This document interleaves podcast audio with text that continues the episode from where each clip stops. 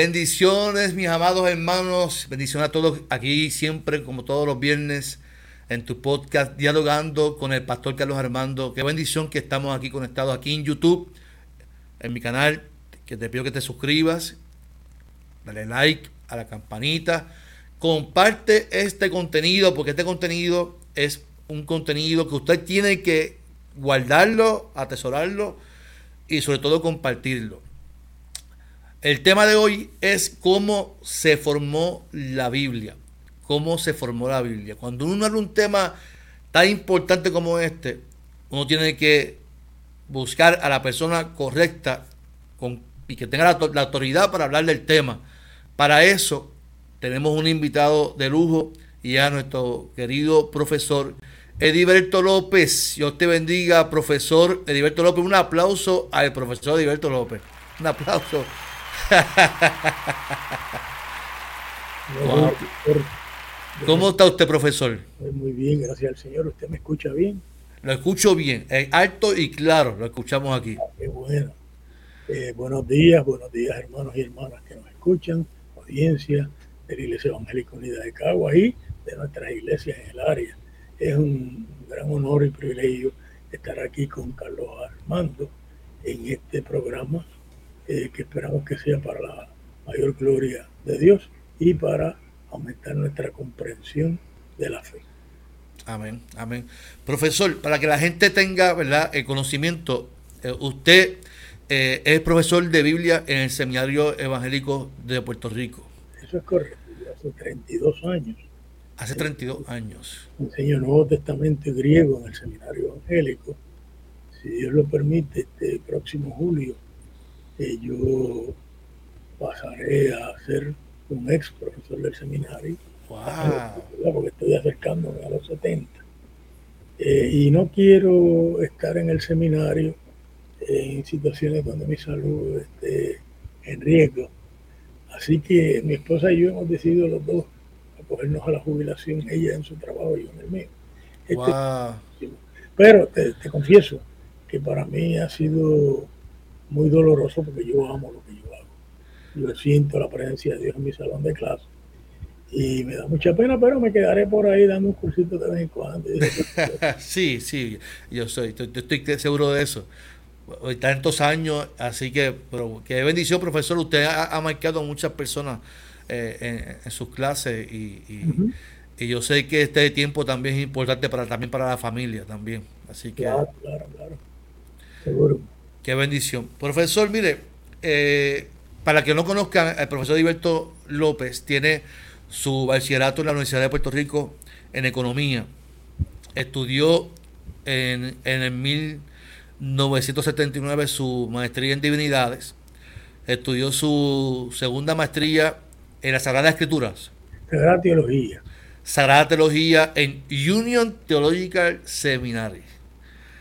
Y también tiene su maestría en filosofía en Drew University y tiene su PhD, su doctorado en Drew University en el 92. Así que también tiene un Juris Doctor que estoy viendo por ahí también. Yo recuerdo de eso. Yo, yo ahí, ya ahí yo, yo, era su estudiante. Uh -huh. Cuando usted estudió su Juris Doctor eh, leyes, eh, yo, ya, ya, ya, yo era su estudiante en el 2009. Así que, uh -huh. así que si alguien tiene autoridad de lo que vamos a discutir es usted, profesor. Y yo voy a hacer, esto es un diálogo que yo quiero compartir con usted, profesor. Yo creo, yo tengo muchas inquietudes como pastor. Yo cumplí 19 años de pastor. Y yo tengo una inquietud porque mayormente las personas estudian, eh, estudian una profesión porque desean ejercerla. Donde único no se requiere estudios para ejercer la profesión es el pastorado. Porque cualquiera puede ser pastor, se registra en el, en el Departamento de Estado, registro demográfico y hace su iglesia cuando lo que se, se, informa, lo que se está proyectando o dando a la, a la gente, uh -huh. debería de, de, tener una información claro. por medio de un conocimiento de estudios. Claro.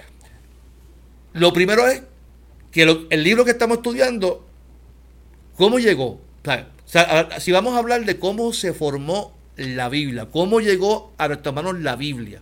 Usted tiene un libro que se llama a sí mismo. El libro se llama ¿Cómo se formó la Biblia? Yo no sé, profesor, ¿cómo se formó la Biblia? De, alguna manera que, podamos entenderlo.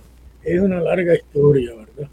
La Biblia es un libro que tiene un registro de por lo menos 1200 años de historia. Así que realmente la Biblia no es un libro, es una antología. Una antología es una colección de muchos libros sagrados. claro, la palabra Biblia en griego eso es lo que significa libros. Eh, y, la Biblia es un libro de libros. Y claro, esos libros no cayeron todos de cantazo, por lo tanto no pueden decir lo mismo, porque se escribieron en circunstancias distintas. Eh, y, y hay que ver cómo fue que eso fue entrando poco a poco. En el judaísmo, que tiene la primera parte de la Biblia, que es lo que nosotros reconocemos como el Antiguo Testamento, o la Biblia hebrea para los judíos, pues nosotros sabemos que la Biblia hebrea se divide en tres partes. En, la Biblia hebrea, la Biblia protestante tiene 39 libros, pero la Biblia judía tiene 24.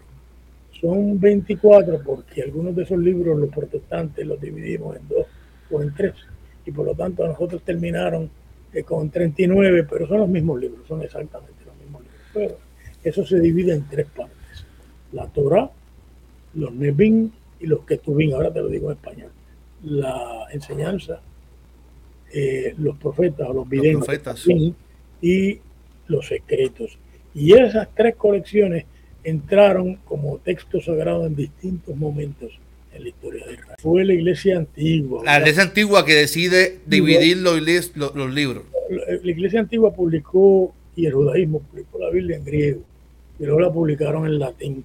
Y al traducirlo se dieron cuenta que era más fácil de manejo eh, dividir eh, primera y segunda de Samuel, que Samuel. obra, o primera y segunda de Reyes en dos temporadas distintas y tener dos obras, o eh, separarte a, o primera de crónica y segunda de crónica, separarlo en dos volúmenes en vez de uno solo.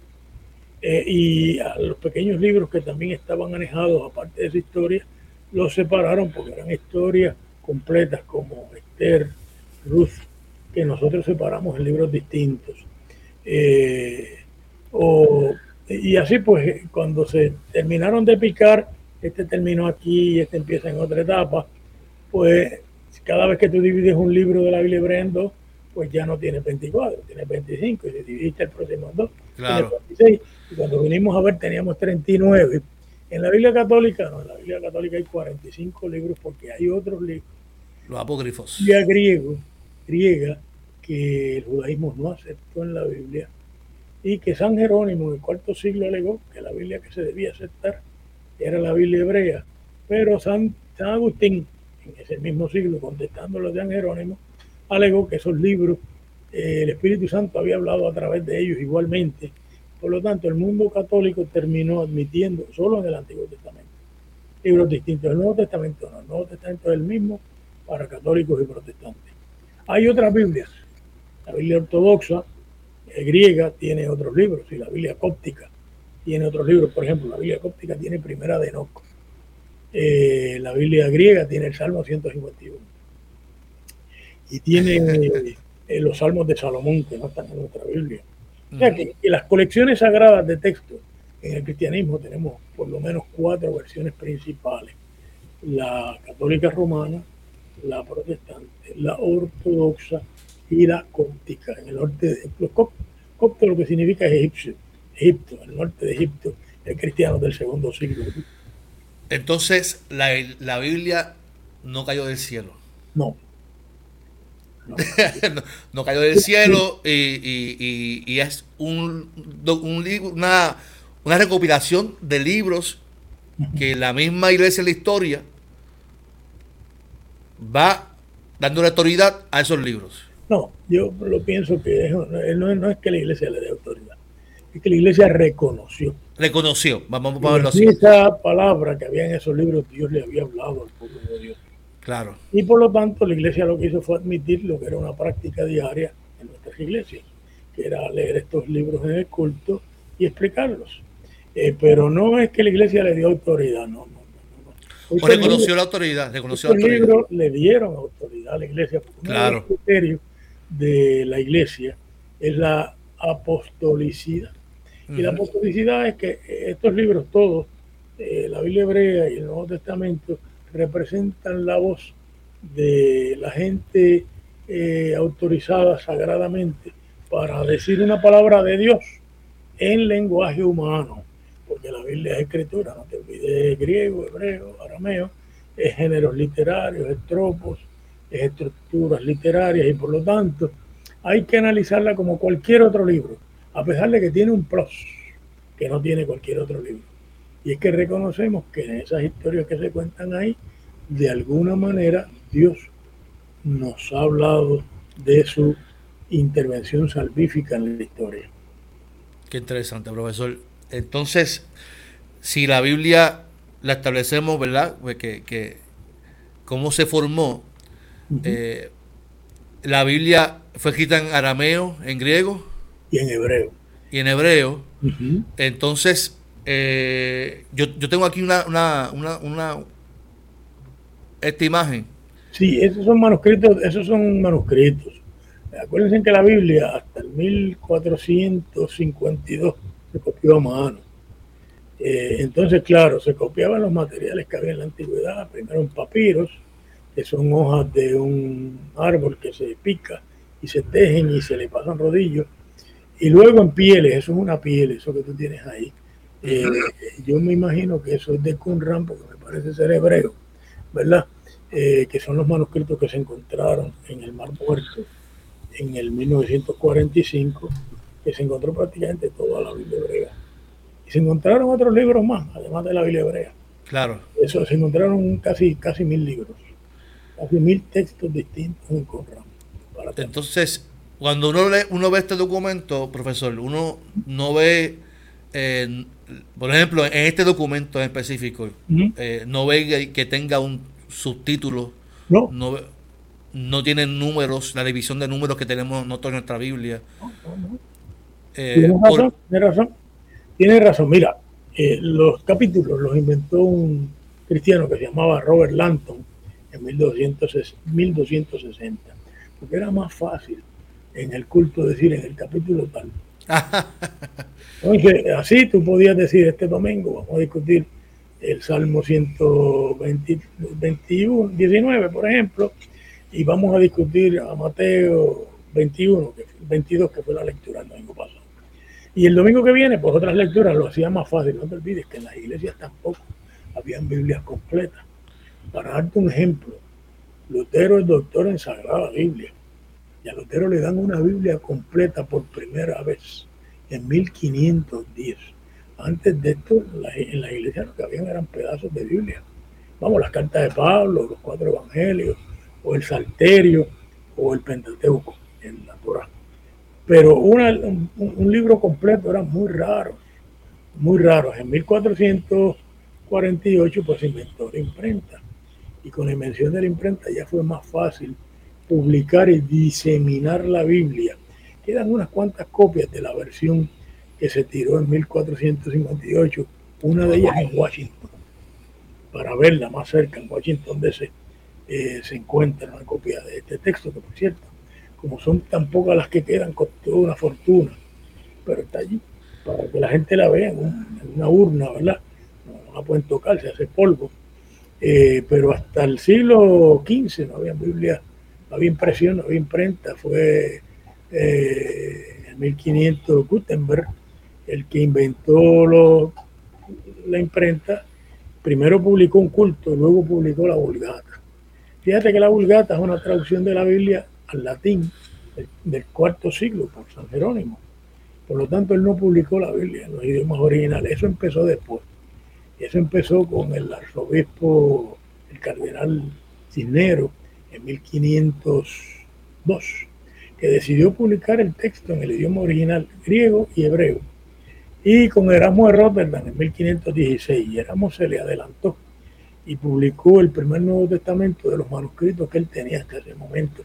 Pero él lo que tenía eran tres manuscritos del, del medioevo alto. Por lo tanto, es un texto con muchos problemas textuales, que es el texto que está detrás de la Biblia Reina Valera. y de la Biblia de Lutero y de la Biblia de Diodato.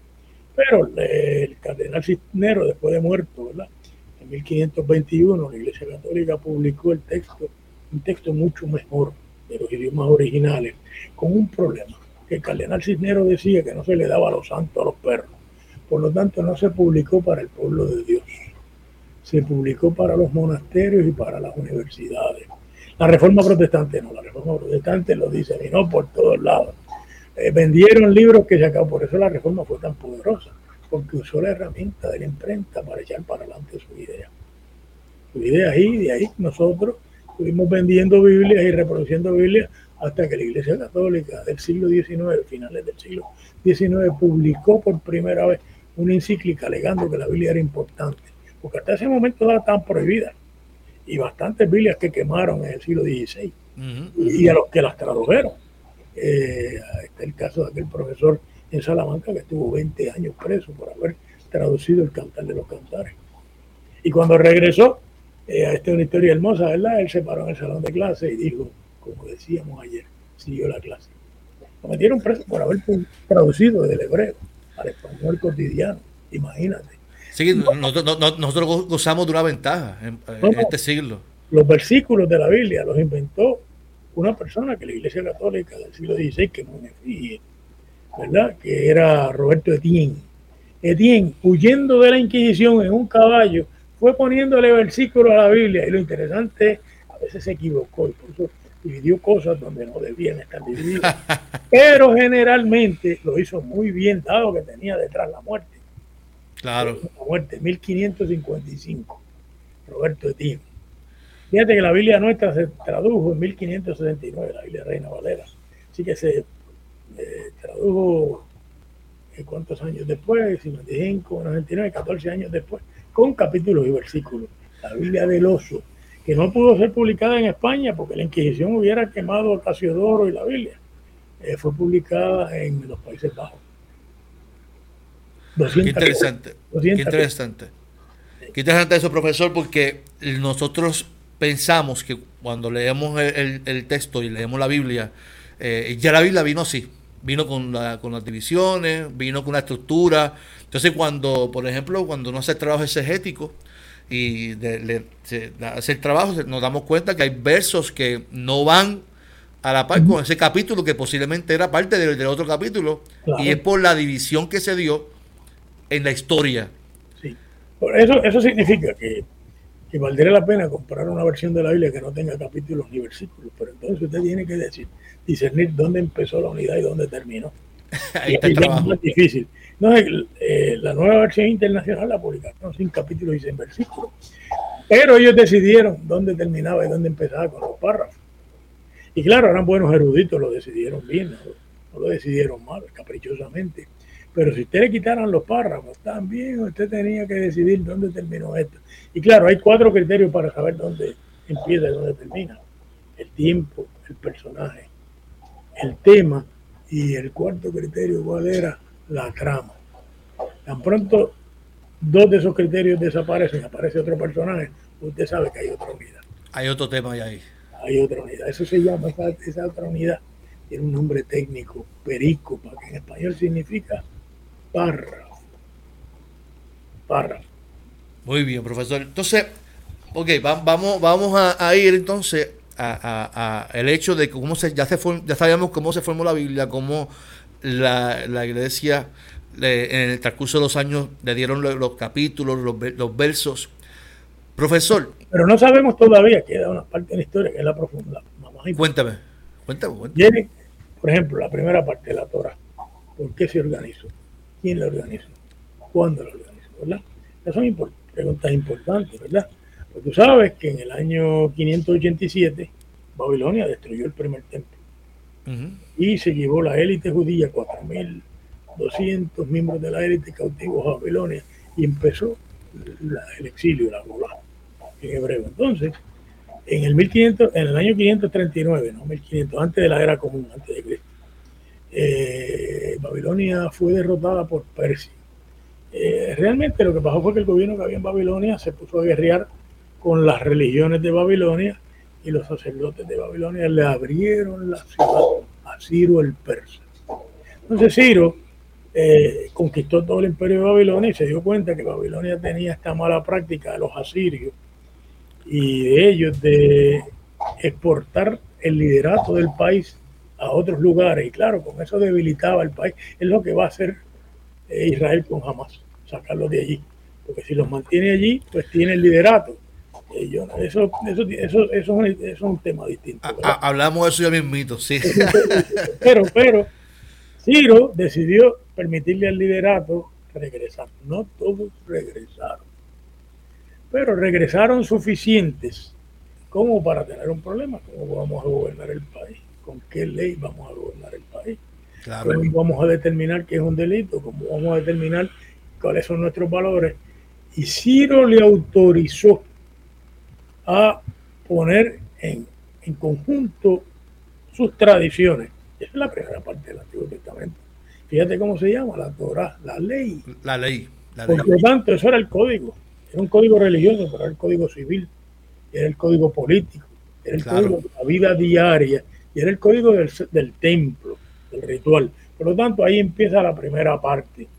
Eh, eso no significa que eso se escribió en el 539. Ellos recogieron todas las tradiciones que habían sobrevivido por ahí para atrás, algunas muy lejanas del año 1200 antes de la era común, algunas muy cercanas allí. Toda esa cuestión de los sacerdotes y del templo, eso es, se escribió en el exilio en Babilonia o se escribió después del exilio en Babilonia. Eh, por ejemplo, esa cuestión de la caída de Adán y Eva que los echaron, eso no es otra cosa que el exilio, una explicación del exilio. Y la cuestión de Abraham eh, prometiéndole la tierra es que ellos esperaban volver de Babilonia de nuevo a la tierra de la promesa. Así que todo esto pues tiene que ver con lo que está pasando en el momento. Pero lo que hace que nosotros determinemos que eso es palabra de Dios para el pueblo de Dios es que son las historias salvíficas. La historia donde usted ve la presencia de Dios, lo sagrado. Entonces se marca, lo sagrado va de aquí a aquí. Por lo tanto, cuando viene alguien y dice que lo sagrado es algo fuera de ese marco, tú le puedes decir no. Entonces, la segunda parte de la Biblia hebrea, que son... Eh, Venga, profesor, antes que siga, perdóname. Ah. Porque no, no, quiero pasar por alto, porque la gente que nos está viendo posiblemente diga, él, dijo que Génesis, Adán y Eva, lo que simboliza es el exilio. Entonces, para que la gente pueda entender que en la Biblia hay, hay, hay mitos, hay, hay géneros literarios que, tienen un, propósito. Eh, y, lo, detengo porque lamentablemente, eh, profesor, hay, hay personas que de tapa a tapa a los mapas, la Biblia es literal. Eh, y, esto que usted dijo puede causar un conflicto eh, eh, en la gente, y eso es normal, es normal porque la gente piensa que, el, Génesis, ahí estaba Moisés escribiendo, Ahí estaba, literalmente fue lo que pasó. Bueno, vamos a empezar por ahí, mira, no es posible que Moisés escribiera el Pentateuco. Claro, claro. el Pentateuco cuenta la muerte de Moisés y su entierro. Por lo tanto, usted no escribe sobre su muerte. Pero además, porque en Éxodo se cuenta cómo se va a bregar con un asesino. Se manda al vengador de la sangre que mate a la persona de vuelta, ojo por ojo, diente por diente, ¿verdad? Ajá. En Deuteronomio no. En Deuteronomio tú le haces un juicio a la persona. Y si determinas que fue un homicidio involuntario, lo metes preso. En Éxodo no hay cárceles. Por lo tanto, estos son leyes de dos momentos distintos, pero dos momentos distintos, 300, 400, 500 años de diferencia. Por lo tanto, Moisés no pudo haber escrito eso. Mira, en el siglo XVI, un erudito judío eh, escribió un libro que se llama Tratado Teológico Político. Me refiero a Baruch Espinosa. Y Baruch Espinosa se dio cuenta que en el Pentateuco habían tantas voces discordantes que no era posible primero que fuera una sola, un solo escritor. Y tampoco que fuera todo en un momento, sino que era una larga historia.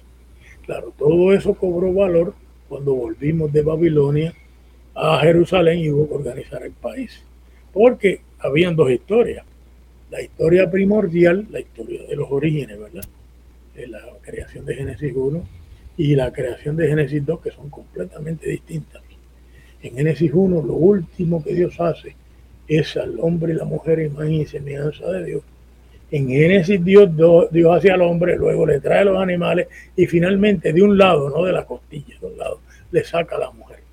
Por lo tanto, obviamente, estas son dos historias distintas. Ahora, el texto te da pistas para que tú sepas que esto no es historia ni ciencia. ¿Por qué? Porque te dice que vivieron 900 y pico de años. Bueno, nadie ha vivido 900 y pico de años. Esta es una pista para decirle al lector, esto es una ficción. O la serpiente te habla. Bueno, las serpientes no hablan. Claro. Por lo tanto, ahí tú le abres los ojos al lector y le dices símbolo, metáfora. No, no lo cojas literalmente. Pero claro, son grandes símbolos. Porque Adán y Eva somos tú y yo. Nosotros también podemos oír el mal. Claro. Y nos podemos rebelar contra el bien. Nosotros podemos eh, traer la catástrofe a nuestra vida y a la gente que está alrededor de nosotros. Por lo tanto, es una palabra de Dios pero no es una palabra histórica. Hay algunos cristianos que creen que eventualmente la arqueología probará eso. Bueno, pues que lo, busquen y lo, prueben, ¿verdad?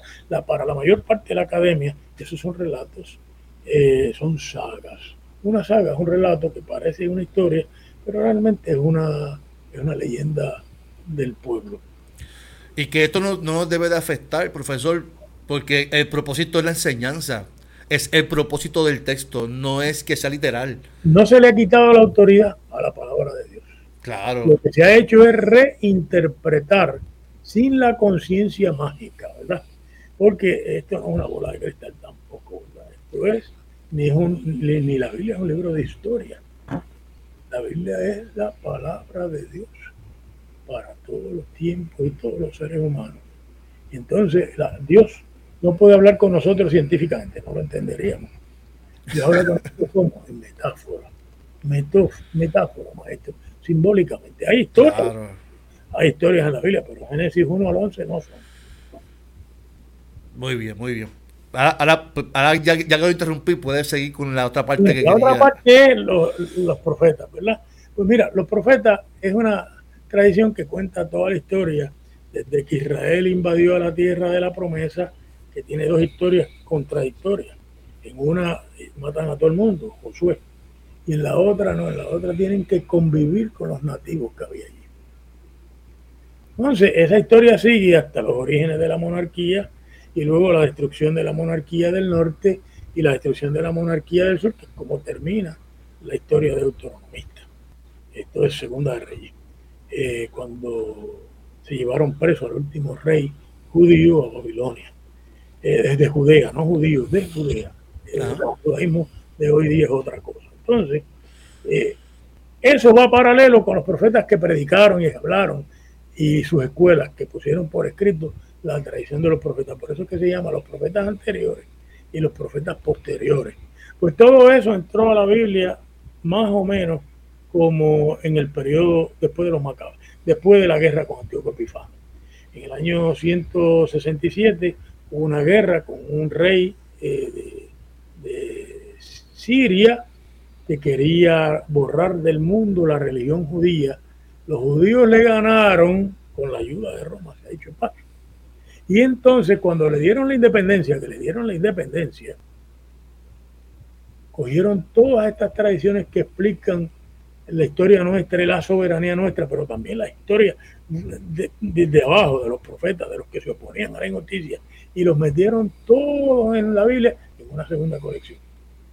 Y tú lo encuentras, porque cuando tú lees uno de los libros apócrifos, Ben Sira, Ben hace un recuento de toda la historia de Israel y ¿dónde termina? En los profetas. Por lo tanto, para Ben en el año 132, ya la palabra de Dios no es meramente la ley, sino es la ley y los profetas. Ahora bien, cuando tú lees los evangelios, ya hay otros libros. En los evangelios, el Cristo vivo con los caminantes de Maú menciona los Salmos y Daniel. Entonces, claro, esta es la tercera colección, los escritos. ¿Cuándo entran los escritos al canon? Después que los judíos fueron derrumbados por segunda vez por Roma en el año 135 de la era común. Ahora, eso no significa que esos libros de buenas a primeras se hicieron sagrados, eran sagrados, pero ahora se reconocen se reconoce. ¿Por qué? Porque esos libros explican cómo un judío va a vivir frente a Dios ahora que no hay templo. Y los judíos van a hacer tres cosas para hacerle sacrificios a Dios. Van a orar, van a hacer obras de justicia y eh, creo que la otra es el ayuno. Esas son las tres cosas que sustituyen los sacrificios del templo. Claro, los cristianos venimos detrás y una discusión que hay en el año 140 con Marción es si el Antiguo Testamento es un libro sagrado para nosotros o no. Marción dijo que no, porque a Marción no le gustaban los actos de violencia en el Antiguo Testamento. Pero el cristianismo dijo que sí, pero nosotros nos dimos cuenta que nosotros éramos, veníamos del judaísmo. Esto es una religión judía. Nosotros somos judíos que no observan el sistema de pureza. Eso es lo que nosotros somos. Eso te explica a ti por qué, por más violento que ha sido el Estado de Israel, la mayor parte de nuestras iglesias han quedado calladitas y no han dicho ni esta boca es mía, a pesar de que los palestinos son los únicos que son cristianos ahí. Fíjate qué interesante. Este, entonces, fíjate que este es el Antiguo Testamento. El Nuevo Testamento pues tiene su propia historia. En el año 140, el 4 de julio, Joma, Marción, publica un Evangelio Lucas sin el relato del nacimiento y sin los caminantes de Maús, el final. Y 10 cartas de Pablo. Marción no creía en el Dios del Antiguo Testamento y no creía en el Antiguo Testamento. Por lo tanto, la iglesia de Roma le contesta, por cierto, la iglesia de Roma le devolvió sus ofrendas y lo declaró heterodoxo. Y en el año 160 se dan cuenta que este tipo ha publicado las cartas de Pablo. Entonces le publican las cartas de Pablo con las pastorales y hebreos. Eh, y le publican los cuatro evangelios y le ponen en el medio como una bisagra el libro de Hechos. Y le ponen primera de Juan y primera de Pedro, año 160. Mira cuán temprano está todo esto montadito. Hmm. Entonces el resto entró poco a poco segunda de Pedro, segunda de Juan, tercera de Juan, Judas, y esos fueron los escritos de los judeocristianos o los escritos contra los docetas y los gnósticos, los que entran poco a poco. Entonces hubo una gran discusión en el cuarto siglo sobre dos libros, Apocalipsis y Hebreo. Hay que poner esto en, contexto. Obviamente Pablo no escribe hebreo. Por lo tanto, había muchos cristianos que decían tiene que ser un apóstol o un discípulo de un apóstol, pero decir que no sabemos quién lo escribió, pues habría que sacarlo de la Biblia, pero todo el mundo amaba hebreo. Por lo tanto, la iglesia de Oriente y de Occidente se dividió en cuanto a estos dos libros. Occidente quería Apocalipsis y no quería hebreo, y Oriente quería hebreo y no quería Apocalipsis. Eh, la razón, es, la razón de Apocalipsis era política. En el año 314, Constantino, que era hijo de una mujer cristiana, Elena, declaró la tolerancia a los cristianos en el edicto de Milán. Entonces, claro, si ahora el imperio romano nos tolera, el, libro Apocalipsis dice que el imperio romano es la bestia salvaje. Entonces, claro. Está tirando al medio ahí el poder más político social que había ahí. Por lo tanto, los cristianos que hicieron la paz con Roma rápidamente no querían Apocalipsis en la Biblia. Pero había un teólogo del cuarto siglo que era asistente de Constantino que llamaba Lactancio. leyó Apocalipsis y le dijo, no, no, no, dile a esta gente que deje el Apocalipsis ahí quietecito. Porque obviamente los santos están peleando con alguien, es una guerra. Y ese alguien son tus enemigos. Y de ahí en adelante Apocalipsis dejó de ser un imperio, un libro contra el imperio y se convirtió en un libro a favor del imperio. Mira qué tragedia. El vidente jamás se imaginó que la bestia se iba a convertir. Jamás se lo imaginó. Y la bestia se convirtió finalmente. Y claro, ahí vino la catástrofe del cristianismo, porque se convirtió en una religión del Estado. Qué interesante, profesor, qué interesante. El, hecho de, pensar, yo, yo me imagino la gente que nos está viendo eh, pensando, pero cómo, porque nosotros tenemos la Biblia ya, eh, ya formada, pero usted está narrando sabe cómo fue el proceso de añadir libros, de incluir libros, y, este proceso de Apocalipsis a la gente se le hace difícil entenderlo. y piensan que el Apocalipsis lo que está hablando es de ese conflicto que hay ahí entre Israel y Hamas. Ah, no, no. Y, y, es una locura. Mira, el libro Apocalipsis no está hablando de nada del presente, todo es allá, en el año 90, con el conflicto que tenían los cristianos y los judíos con Roma claro que se puede utilizar hoy, porque los conflictos políticos de hoy nos dejan saber quién es la bestia y quién es el falso profeta. Lo que pasa es que muchos cristianos desde la Segunda Guerra Mundial para acá han apoyado a la bestia. Y por lo tanto, son aliados. son el falso profeta de nuestro tiempo. Entonces hay que Pero claro, ellos no lo pueden interpretar así porque ellos están con la bestia. Mira, en Alemania tú ves todos aquellos obispos y pastores saludando a Hitler como si fuera la gran cosa.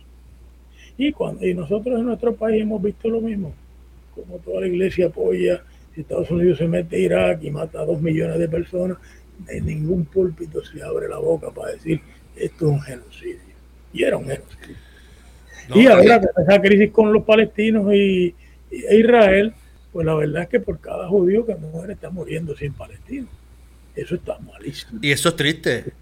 Y, creo, yo creo que la iglesia, de alguna manera, eh, como usted dice, tiene que pronunciarse su... su yo, yo, escribí algo en estos días que, que trajo un poquito de controversia porque yo escribí que pues, cuando, se escribió la Biblia, sí, aunque es inspirada por Dios, eh, eh, también ellos tenían su humanidad y, y, y, pero la gente no puede entender eso, profesor. La gente no es literal. ¿Cómo, cómo es que tú añades la humanidad de, de, que escribe?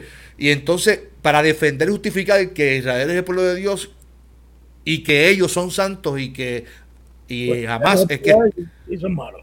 Mira, yo no me quiero desviar en ese tema porque es un tema fascinante en sí mismo, pero sí, sí. el mandamiento principal que hay en el Antiguo Testamento, de acuerdo a, Levinas, un filósofo judío, eh, en medio del genocidio judío en la Segunda Guerra Mundial, no matarás. Entonces, está malísimo el asesinato judío, pero está malísimo el que un Estado use toda su aviación y sus bombas para matar niños, mujeres. No, es horrible, es horrible. Cuando la Biblia dice no matarás, eso significa que tú tienes que hacerle justicia al otro y que no puedes declarar al otro otro y deshumanizarlo y matarlo. Y ese es el poder de la Biblia. Y sobre ese pasaje de no matarás, es que Levinas escribe su tesis doctoral contra su maestro Heidegger, que alegaba que lo que le daba sentido a la vida era la muerte y, Levinas dice, no, lo que le da sentido a la vida es el prójimo. Es el prójimo, es que estamos obligados con el otro. Y eso es lo que nos ha enseñado la tradición judía y cristiana. Por lo tanto, fíjate, yo no tengo que ir tan lejos. Yo pienso que el judaísmo, el cristianismo y el mundo musulmán son el pueblo de Dios. No tengo ningún problema. Porque cuando tú hablas con un musulmán te vas a dar cuenta que creen en Jesús. Claro. Y en el Dios de Israel. ellos le llaman este, él, ¿verdad? Eh, Alá es lo mismo que él. Eh, los judíos creen en el Dios de Israel, nosotros creemos en un Dios que está compuesto con el Hijo y el Espíritu Santo, pero es el Dios de Israel también. Entonces digo, ¿cómo es posible que estas tres religiones que están basaditas en, en, la Biblia y que el segundo cuento que hay en la Biblia es la pregunta que Dios le hace a, a Caín, ¿dónde está tu hermano? Nos hayamos hayamos tenido una historia de matanzas unos con otros, olvidándonos de esa pregunta fundamental del texto bíblico. Porque esa gente son nuestros hermanos. Son, son hermanos, pues claro que sí. Sí, sí. Qué, interesante, profesor. Usted mencionó una palabra ahorita que quisiera que la, que la explicara. Usted mencionó el canon. El canon ¿Qué es el canon, profesor? Porque yo sé que la gente, hay gente que va a saber, pero hay gente que no va a saber. Y lo mencionó rapidito, pero yo me imagino que la gente dirá, bueno, yo he escuchado el canon, pero ¿qué, qué rayo es el canon? es una magnífica pregunta. Mira, el canon es una regla. ¿Qué? Una regla para medir. Entonces, la Biblia es un canon. ¿Por qué? Porque ahí tú puedes poner de Génesis y Apocalipsis todo lo que cabe en el cristianismo, el judaísmo y para el mundo musulmán lo que ellos aceptan ahí. ¿verdad? Entonces, claro, para ti como pastor, viene un hermano el domingo próximo, una hermana, y te dice una locura, y tú le preguntas, ¿cómo, cómo usted sabe eso? Y yo digo, porque el Señor me lo dijo. Bueno, está frito, está frito, tienes un problema serio. Pero si tienes el canon, no dice, búsquemelo en la Biblia. entonces se le acabó el muñequito, ¿verdad? Yo tenía una señora en el pueblo de las piedras que se montaba en un carro, iba a distintos países y lo contaba en la iglesia había ido a México, a Roma, había ido a Francia, bla, bla. Y en una reunión de la Junta, la Iglesia de las Piedras, con mucho respeto y cariño, le dije, hermano, búsqueme en la Biblia eso. No, no hay, ¿verdad que no? Pues eso no es aceptable. Y nosotros respetamos a esa persona, pero no sus ideas. Sus ideas no son conforme al canon, porque el canon te dice de dónde hasta dónde tú puedes llegar. Así que perfectamente tú tienes en el canon una tradición sapiencial que te dice, vive con sentido común y te doy bien. Y tienes una tradición deuteronomista que te dice que a los buenos Dios le da bien, a los malos le da mal. Y tienes otra tradición en el libro de Job que dice, eso no es verdad. Yo soy hombre bueno, santo, perfecto, yo no he hecho nada y mira cómo de mal que me ha ido. No, yo digo, fíjate, el canon te dice, puedes estar entre Job, Proverbios y, y el Deuteronomio. Si tú estás entre esos dos, no hay problema, tú cabes aquí. O tú puedes estar entre Mateo, que tiene dos ciegos, y Marcos tiene un ciego. En, dos historias de milagro de ciego. En Marcos 8 y en Marcos 10 hay un ciego en cada caso. Cuando Mateo pasa a Marcos para adelante, le pone dos ciegos en cada sitio. ¿Y, ¿Y, qué dice la iglesia? Mira, no hay problema, no tenemos problema. Sabemos que en un sitio dice una cosa y en el otro dice otra. Pero lo importante es que tú reconozcas la importancia de esa historia de milagro, porque eso es una señal del reinado de Dios. En el reinado de Dios no hay enfermedad. En el reinado de Dios hay tratamiento médico. En el reinado de Dios hay salud. No importa que sea un ciego o dos. Claro, tú te preguntas, ¿por qué Mateo lo cambió a dos ciegos, verdad? Pues Mateo fue el que lo cambió. Mateo escribió después de Marcos. Marcos fue primero, sí. Pues lo cambió porque en el Antiguo Testamento, en Deuteronomio dice que para que algo se pueda establecer en un tribunal hacen falta dos testigos. Por lo tanto, Mateo te, lo, te puso dos ciegos en cada caso. Fíjate que el, el leproso de Marcos, Lucas lo convierte en diez, nuevamente una unidad completa. Y entre esos diez te pone un samaritano, que es el que da gracia. Así que Lucas los ha transformado. Porque eh, eh, los cristianos originarios no pensaban que ese libro estaba escrito en cemento, sino que pensaban que había que ajustarlo a la vida diaria y traerlo acá a nuestra vida cotidiana eh, de una manera audaz. Que se pudiera entender mejor. Y una, eh, que se pudiera entender y creativa. No había ningún problema con la creatividad, pero el canon te dice hasta dónde tú puedes llegar con tu creatividad. Entiendo. entiendo Así que tenemos el canon de la Biblia hebrea y el canon del Nuevo Testamento. Vamos a pensar, por el momento que ahí en el desierto de Judea, ahora alguien encuentra un evangelio escrito por nuestro Señor Jesucristo. Hmm. El canon no va, no va. El canon se cerró. Tú lo puedes usar.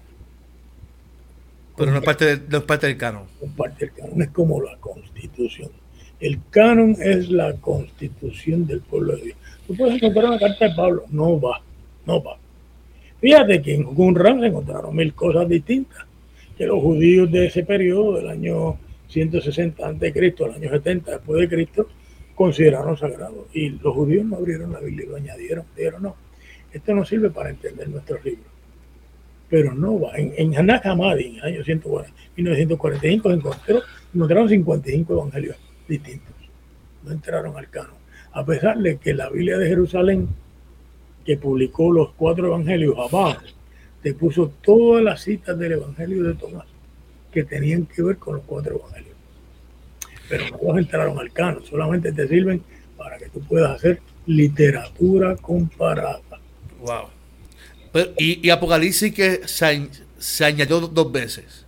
No, no fue que se añadió dos veces. Mira, el libro de Apocalipsis eh, fue... Lo habían, lo habían eliminado, lo, lo habían, no, no, no, un grupo no lo quería y otro grupo Exacto. lo quería. Y el concilio de Éfeso, en el año 397, se acordó aceptarlo. Eh, eso no significa que para un gran número de cristianos no fuera aceptable, pero en ese momento todos lo aceptaron.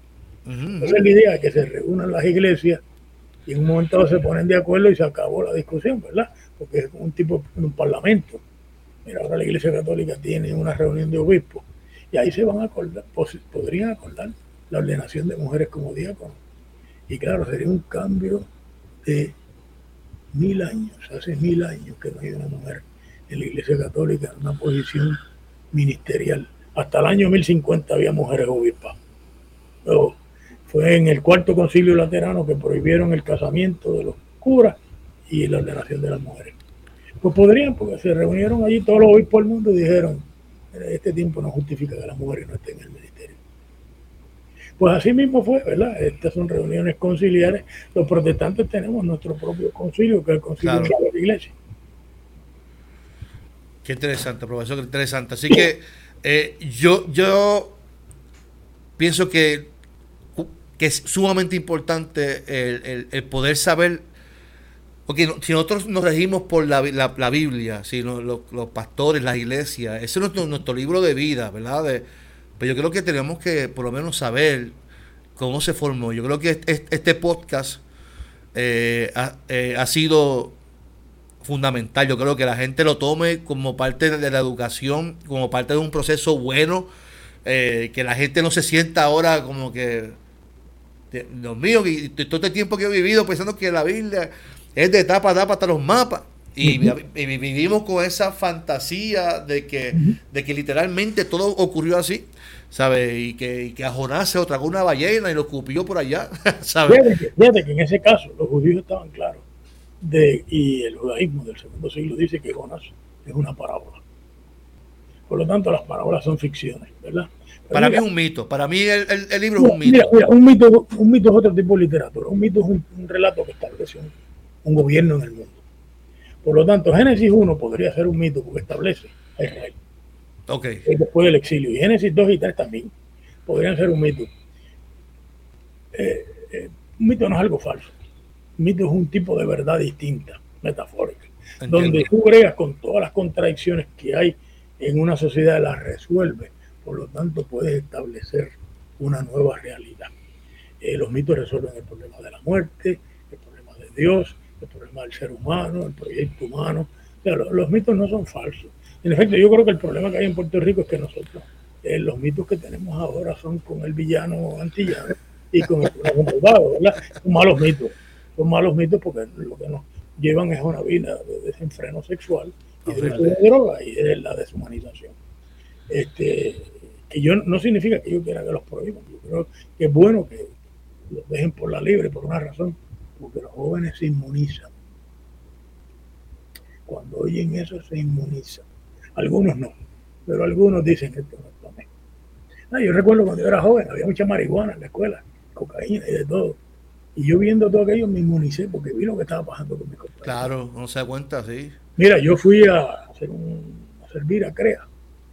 Me encontré unos muchachitos de mi edad y me dijeron, mira, no te fumes un cigarro de marihuana ni por nada del mundo, porque ese es el primero, terminas en cocaína, en heroína. Y yo viéndolos cómo estaban de deshumanizados allí, nunca se me ocurrió usar droga. Yo simplemente me lo prohibí y dije, esto no es para mí. Mira, ahora mismo tengo un familiar que está muy quebrantado, salud, fumó como un pejo. Bueno, yo de joven probé un cigarrillo y me pareció que me estaba metiendo el mofle de un carro en la boca y dije, esto no es para mí. Y no fumé nunca. Bueno, mira, a los 49 años yo tuve una crisis de salud. Y el médico me dijo, después que me hizo un cateterismo, oye, qué bueno que tú nunca fumado. Y le digo, ¿por qué? Me dice, porque a ti se te derró una arteria del corazón y abrió inmediatamente. Si hubiera fumado, hubiera cerrado, no abrí y te caías muerto. Fíjate, fíjate, yo me inmunicé. No, yo digo, no, una sociedad abierta es lo mejor que hay, porque la gente tiene que decidir en el camino. Ahora, déjame mencionarte otra cosa, los cuatro evangelios. Bueno, no son, no pegan ni con cola. Obviamente el evangelio de Juan es harina de otro costal. De Juan no hay ni un solo exorcismo. En los cuatro evangelios no hay largos discursos de Jesús explicando quién es Él, mientras que Juan Jesús está constantemente explicando quién es Él. Claro. Entonces, Mateo y Lucas siguen a Marcos, pero de vez en cuando rompen con él. Por ejemplo, en el nacimiento, Mateo tiene un relato y Lucas tiene otro. En la resurrección, Lucas tiene unos aparecimientos en Jerusalén y Mateo los tiene en Galilea. En las enseñanzas, Mateo tiene el sermón del monte y Lucas tiene el sermón del llano. Uno se pregunta, ¿Por qué la iglesia aceptó esos cuatro evangelios distintos? Porque el evangelio son todas esas diferencias. En el Talmud de Babilonia, una serie de colecciones de historia judía, le preguntan al Señor por qué los judíos tienen tantas diferencias entre ellos. Y si Él ha hablado a través de ellos, y Él le dice, mi palabra ha hablado a través de ellos. Y entonces le dicen, pero ellos están en desacuerdo. Y dice el Señor, mis hijos me han convencido. No, yo digo, este es un Dios maravilloso, porque este es un Dios muy liberal. Que no te obliga a pensar una sola cosa, sino que puede que tú tengas que mirar la verdad desde distintos ángulos y ver cuándo aplica aquí y cuándo aplica allá y cuándo no aplica. Así que cuando yo leo la Biblia digo, cualquiera que sea nazi y no quiera la, libertad de la conciencia, eso es lo que hace una persona un nazi, que se opone al, que piensa distinto y, se atreve a matarlo. Pues cualquiera que sea nazi no puede creer en la Biblia, porque la Biblia tiene cuatro, cinco, diez opiniones sobre cada cosa. Y usted tiene que discernir cuál de esas es la palabra de Dios para usted. Así que eso es un trabajo de discernimiento maravilloso. Y eso de que, por ejemplo, yo recuerdo eh, cuando yo me sin convertir me decía, no, es que los evangelios son Mateo estaba ahí con Jesús y cada cual de su punto de vista escribiendo. Bueno, fíjate lo interesante, ¿verdad? Nosotros hoy día sabemos que Marco es el evangelio más antiguo, es más corto, y porque donde quiera que Mateo y Lucas están de acuerdo, están de acuerdo con Marco. Pero Mateo no estuvo de acuerdo con, Lucas en un montón de con Marco. Ajá. Mateo pensó que a Marco le hacía falta el nacimiento de Jesús y se lo añadió. Y Mateo pensó que el fin de Marcos, que es el 16.8, porque el 16.9 al 20, se añadió 200 años después, era un fin muy malo. Y amplió con las cristofanías, los aparecimientos de Cristo. Lucas también estuvo de acuerdo y le añadió un nacimiento, un relato del nacimiento y muchos relatos del aparecimiento del Cristo vivo, todos en Jerusalén. Fíjate que el Evangelio de Juan, que no tiene ni a Lucas, ni a Mateo, ni a Marcos, pero sabe de ellos, tiene en el capítulo 20 todos los aparecimientos de Cristo vivo en, Jerusalén y en el capítulo 21 en Galilea. Entonces uno dice, esto es maravilloso, tú sabes. Este, primero, que un juez sabe que si todos estos testigos cuentan algo parecido pero distinto, no están mintiendo. Por lo tanto, cuando tú lees todos estos relatos de Jesús que aparecen en Juan y en Marcos, o aparecen en la fuente común de Mateo y Lucas, ¿sabes qué sucedió? Que hay en el núcleo histórico. Eso no, nos inventamos. Y, bajo diferentes fechas que escribieron. En, distintas fechas y en distintas circunstancias. Y esas circunstancias son las que obligan a que se cambie el relato, porque hay que pastorear una congregación distinta. Por ejemplo, mira, Marcos se escribió en la guerra judía. Roma acababa de quemar el templo. Mateo no, Mateo se escribió cuando estaban a punto de expulsar a los cristianos de la sinagoga en el año 90. Juan se escribió después de la expulsión de la sinagoga. Mientras que Lucas cuenta ya en Hechos 28, lo último que Pablo dice es que de ahora en adelante él se va a los gentiles a predicar y ellos oirán. Así que la cosa está muy mala entre Lucas y el judaísmo en el año 90, año 100. Entonces uno dice, cada una de estas circunstancias provocó que estos grandes escritores eh, editaran la obra y le añadieran los problemas pastorales que ellos tenían. Lo que significa Armando, que el domingo cuando tú vayas a predicar el texto bíblico, tú tienes que mirar qué le están pasando a Doña Moncha, a Don Luis, eh, a los jóvenes de tu iglesia, y tienes que ver cómo pegas el texto con la vida. Porque para que ese texto sea palabra de Dios, tiene que servir para la vida. Si no, sería un talismán. No tiene ninguna utilidad, pero es sagrado. No, no, no, no. Esto es sagrado porque sirve para la vida, para vivir mejor, para ser mejor. La mejor religión, dice Leonardo Boff, es la que te hace mejor. La Biblia te puede hacer mejor si la lees con sabiduría. Qué interesante, profesor. Qué interesante. Y, nuestro interés es eso mismo. Es que no es traer contienda, no es traer ni confusión. Es que valoremos más y respetemos más eh, el, libro y que podamos, cuando vayamos a, leer un, libro, o a leer un texto bíblico, podamos ir entendiendo más lo que nos quiere decir el texto bíblico. Porque el texto nos, va a apelar, nos va a convocar, nos va a transformar, pero tenemos que, ¿verdad?, eh, entender eh, en el trabajo exegético, poder entender realmente la intención del, autor. Déjame definir eso de exégesis. exégesis lo que significa es qué significó el texto en su contexto original, histórico social. Hermenéutica es lo que podría significar el texto en una nueva localización, histórica y social. Cuando nosotros leemos la Biblia, si tú te paras a hacer exégesis en el púlpito, no predicaste. Oh, chacho, no. está en el pasado, ya, hace dos mil años atrás. Si lo único que haces es hermenéutica, no respetas el texto, el punto formidable es cuando tu localización social y el texto se encuentra y de alguna manera Dios se encuentra contigo en ese encuentro y con tu congregación. Fíjate, nosotros le predicamos a Dios para que nuestra congregación oiga el diálogo entre nosotros y Dios.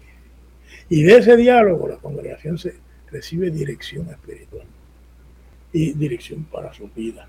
Pero claro, ¿de qué habla la Biblia?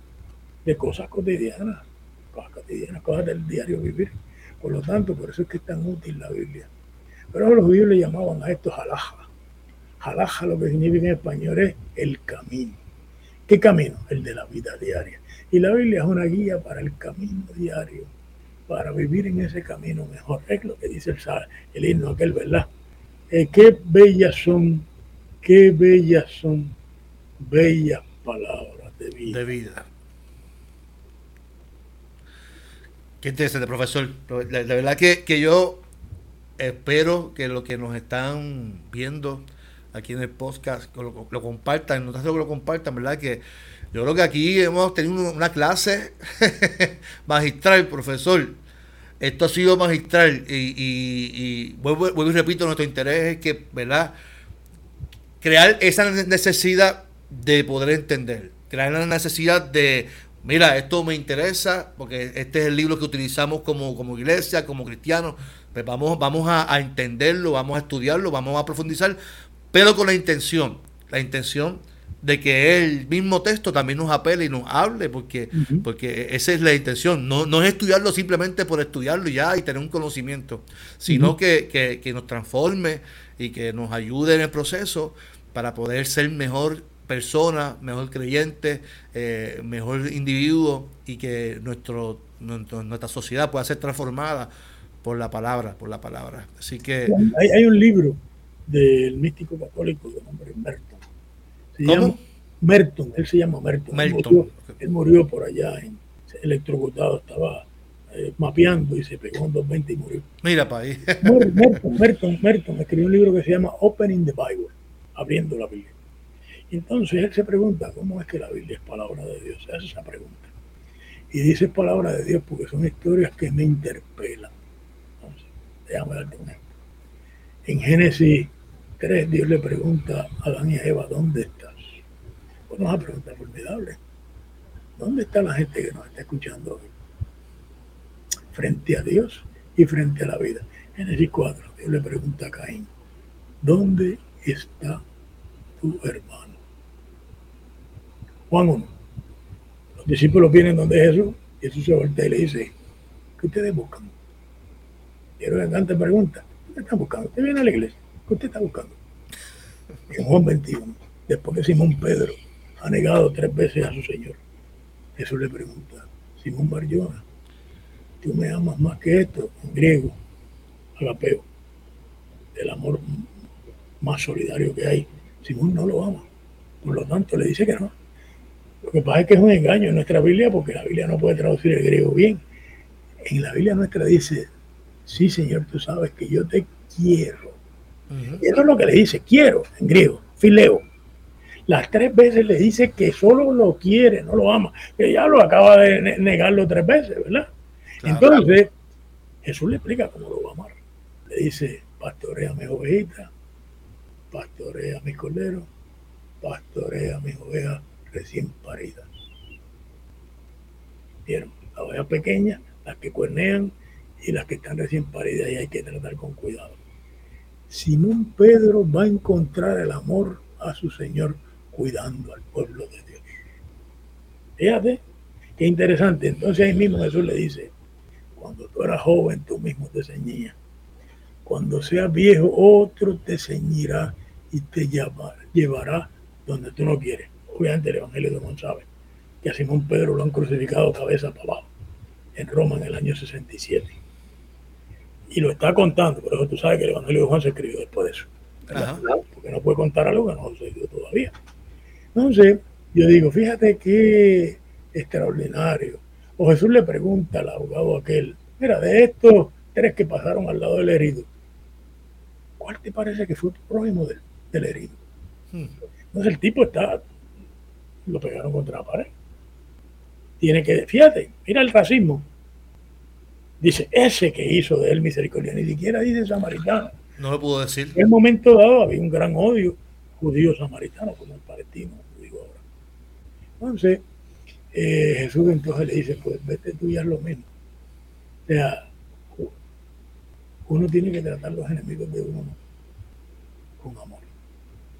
Y eso yo quisiera que fuera lo próximo que yo pensara.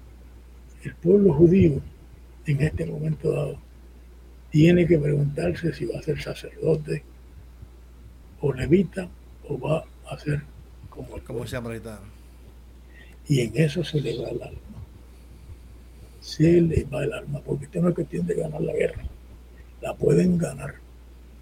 Como los japoneses y los nazis alemanes estaban ganando en la Segunda Guerra, pero han moralmente. Y no le conviene a nadie una pérdida moral. Lo que conviene es un montón de actos de amor que nos hagan crecer en una hora de tempestad. Yo no creo que tú eres mejor siendo igual que jamás.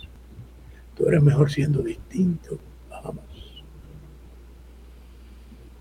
O sea, no atacando, sino no pagándole por el mal.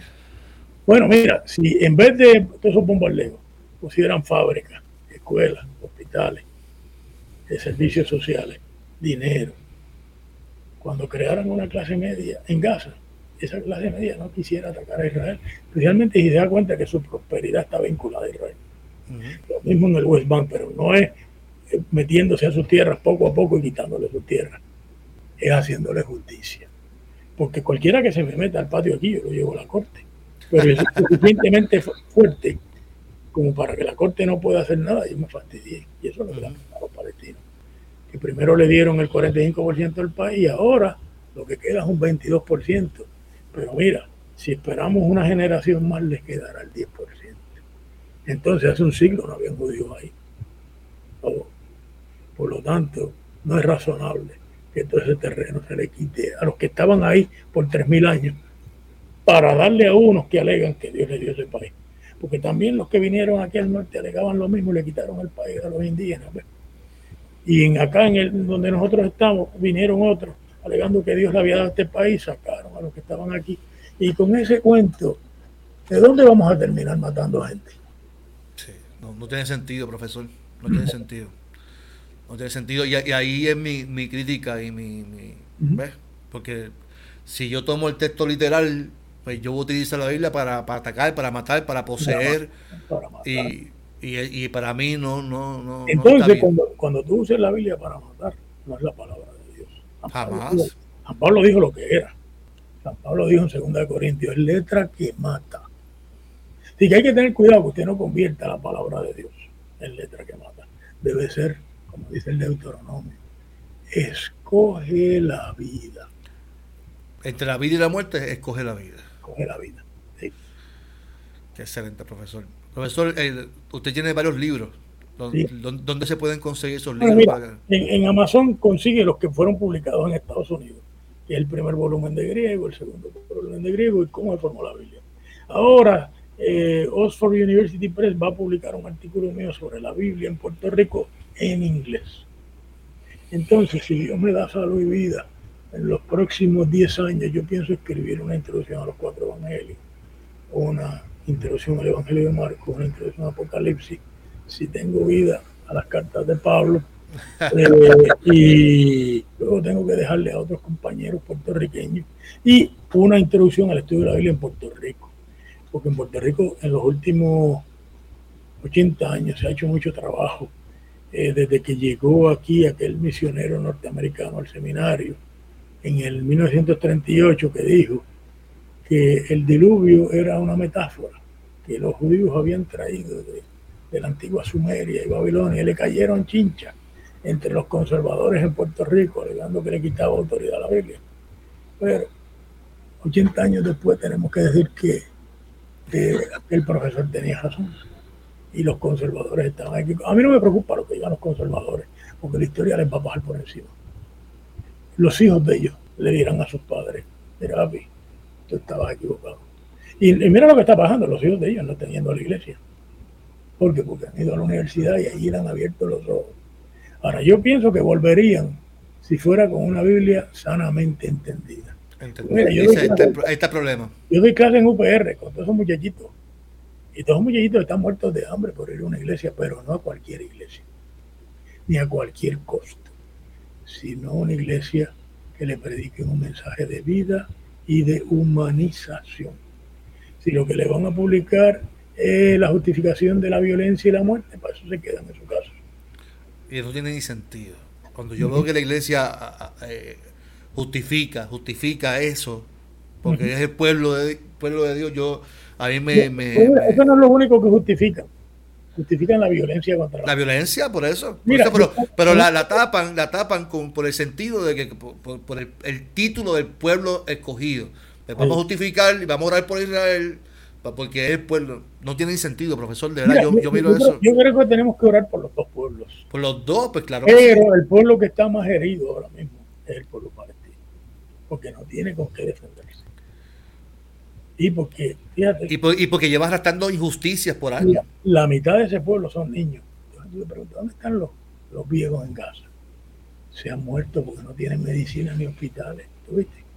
Entonces digo, llora a los ojos de Dios que al lado de un país del primer mundo, como Israel, en Gaza la gente se muera porque no tiene tratamiento para diabetes, para alta presión, para eh, todas, son, todas esas enfermedades que están controladas en Estados Unidos, Europa e Israel. Llora a los ojos de Dios. Entonces yo pienso, ¿qué fue lo que Dios le dijo a Abraham? En ti serán benditas todas las naciones de la tierra. Si es el pueblo de Dios, pues para qué son el Ahí está, el pueblo de Dios no se puede portar contrario a lo que Dios le dijo a Abraham, porque negarían el llamamiento de Abraham. Y yo creo que esa es la gran tentación que tiene Israel en este momento, negar lo que han alegado toda la vida, que ellos son el pueblo escogido. ¿Escogido para qué? Eh, eh, ahí, está, ahí está el punto, ahí está el punto. Que cada cual, ¿verdad? Tome esa, esa su postura, pero yo pienso que, que que tenemos que orar por ambos y por todos, porque Dios no está en la guerra, punto. Dios no está en la guerra, Dios no está en la injusticia, Dios no está cuando, ¿sabes? Ni cuando un pueblo ni cuando una iglesia es injusta. lo que hizo jamás, lo hizo en contra de su pueblo, porque la ONU hizo un referéndum en Hamas hace dos meses, allá en, en Gaza y el 70% del pueblo votó en contra de una guerra con Israel. Eso, eso, eso es un, grupo, un grupo. es un grupo, es un grupo que le está acusando la muerte a niños y mujeres y ancianos y padres. pero en, la, desesperación. Es condenable, mira, es condenable, totalmente condenable. Totalmente condenable, pero están desesperados. La, desesperación lo lleva La pregunta es por qué han enloquecido. Claro, si no hay justicia en la relación de Israel con ellos, pues explica, no justifica, explica que hayan enloquecido. Sí, sí. Pero fíjate, Tú tienes que pensar, cuando tú no eres loco, tú piensas cuáles son las consecuencias de esto que yo estoy haciendo. Y tú debes imaginarte que si tú coges y bombardeas y matas a 1.300 judíos, te van a venir a Te van a venir para atrás, seguro. seguro vienen con todo lo que tienen. No lo justifica tampoco, pero yo no hubiera provocado esa tragedia, un millón de personas. Yo me puedo imaginar a mí, a mi esposa, a mis hijos, a mis nietos, huyendo del área metropolitana eh, allá Caguas donde tú estás porque van a bombardear a San Juan.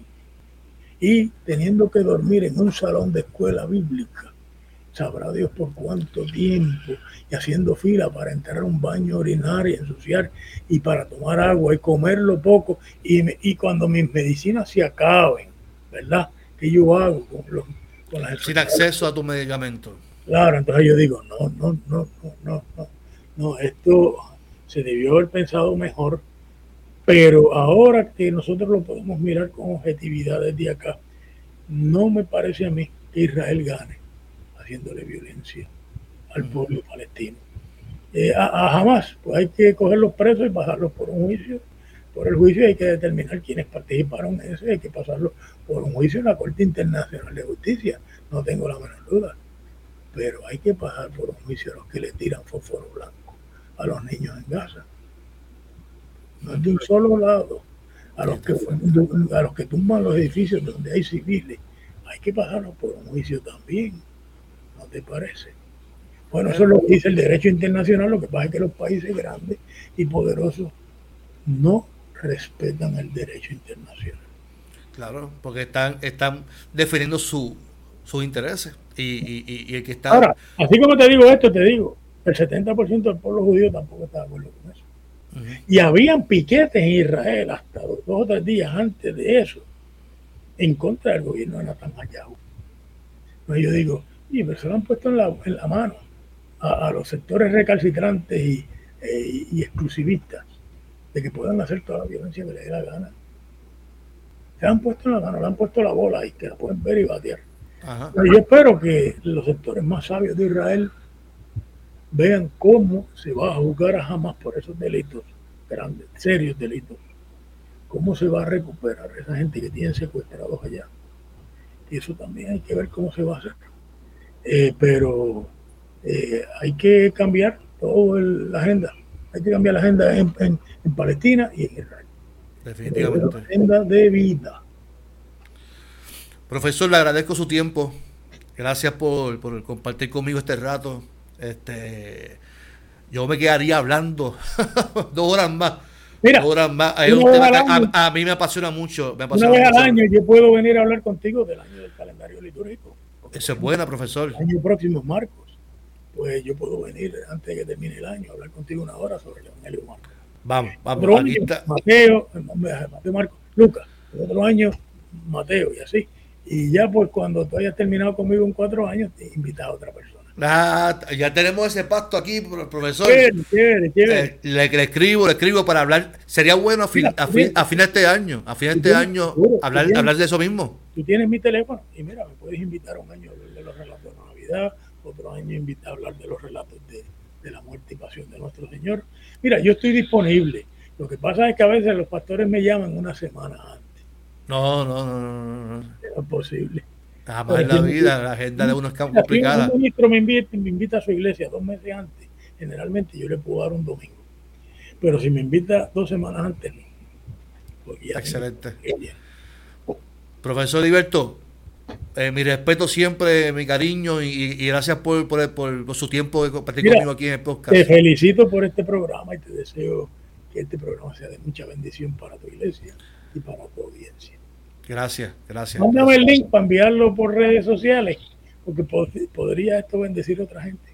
Amén, amén, amén. Así que, mi gente, bendiciones a todos. Gracias por conectarse a los que se conectaron aquí por YouTube. Este es el profesor Ediberto López. Eh, así que ha sido una bendición compartir con él en, en este diálogo. Así que nos vemos hasta la próxima en tu podcast Dialogando con el pastor Carlos Armando. Bendiciones, profesor.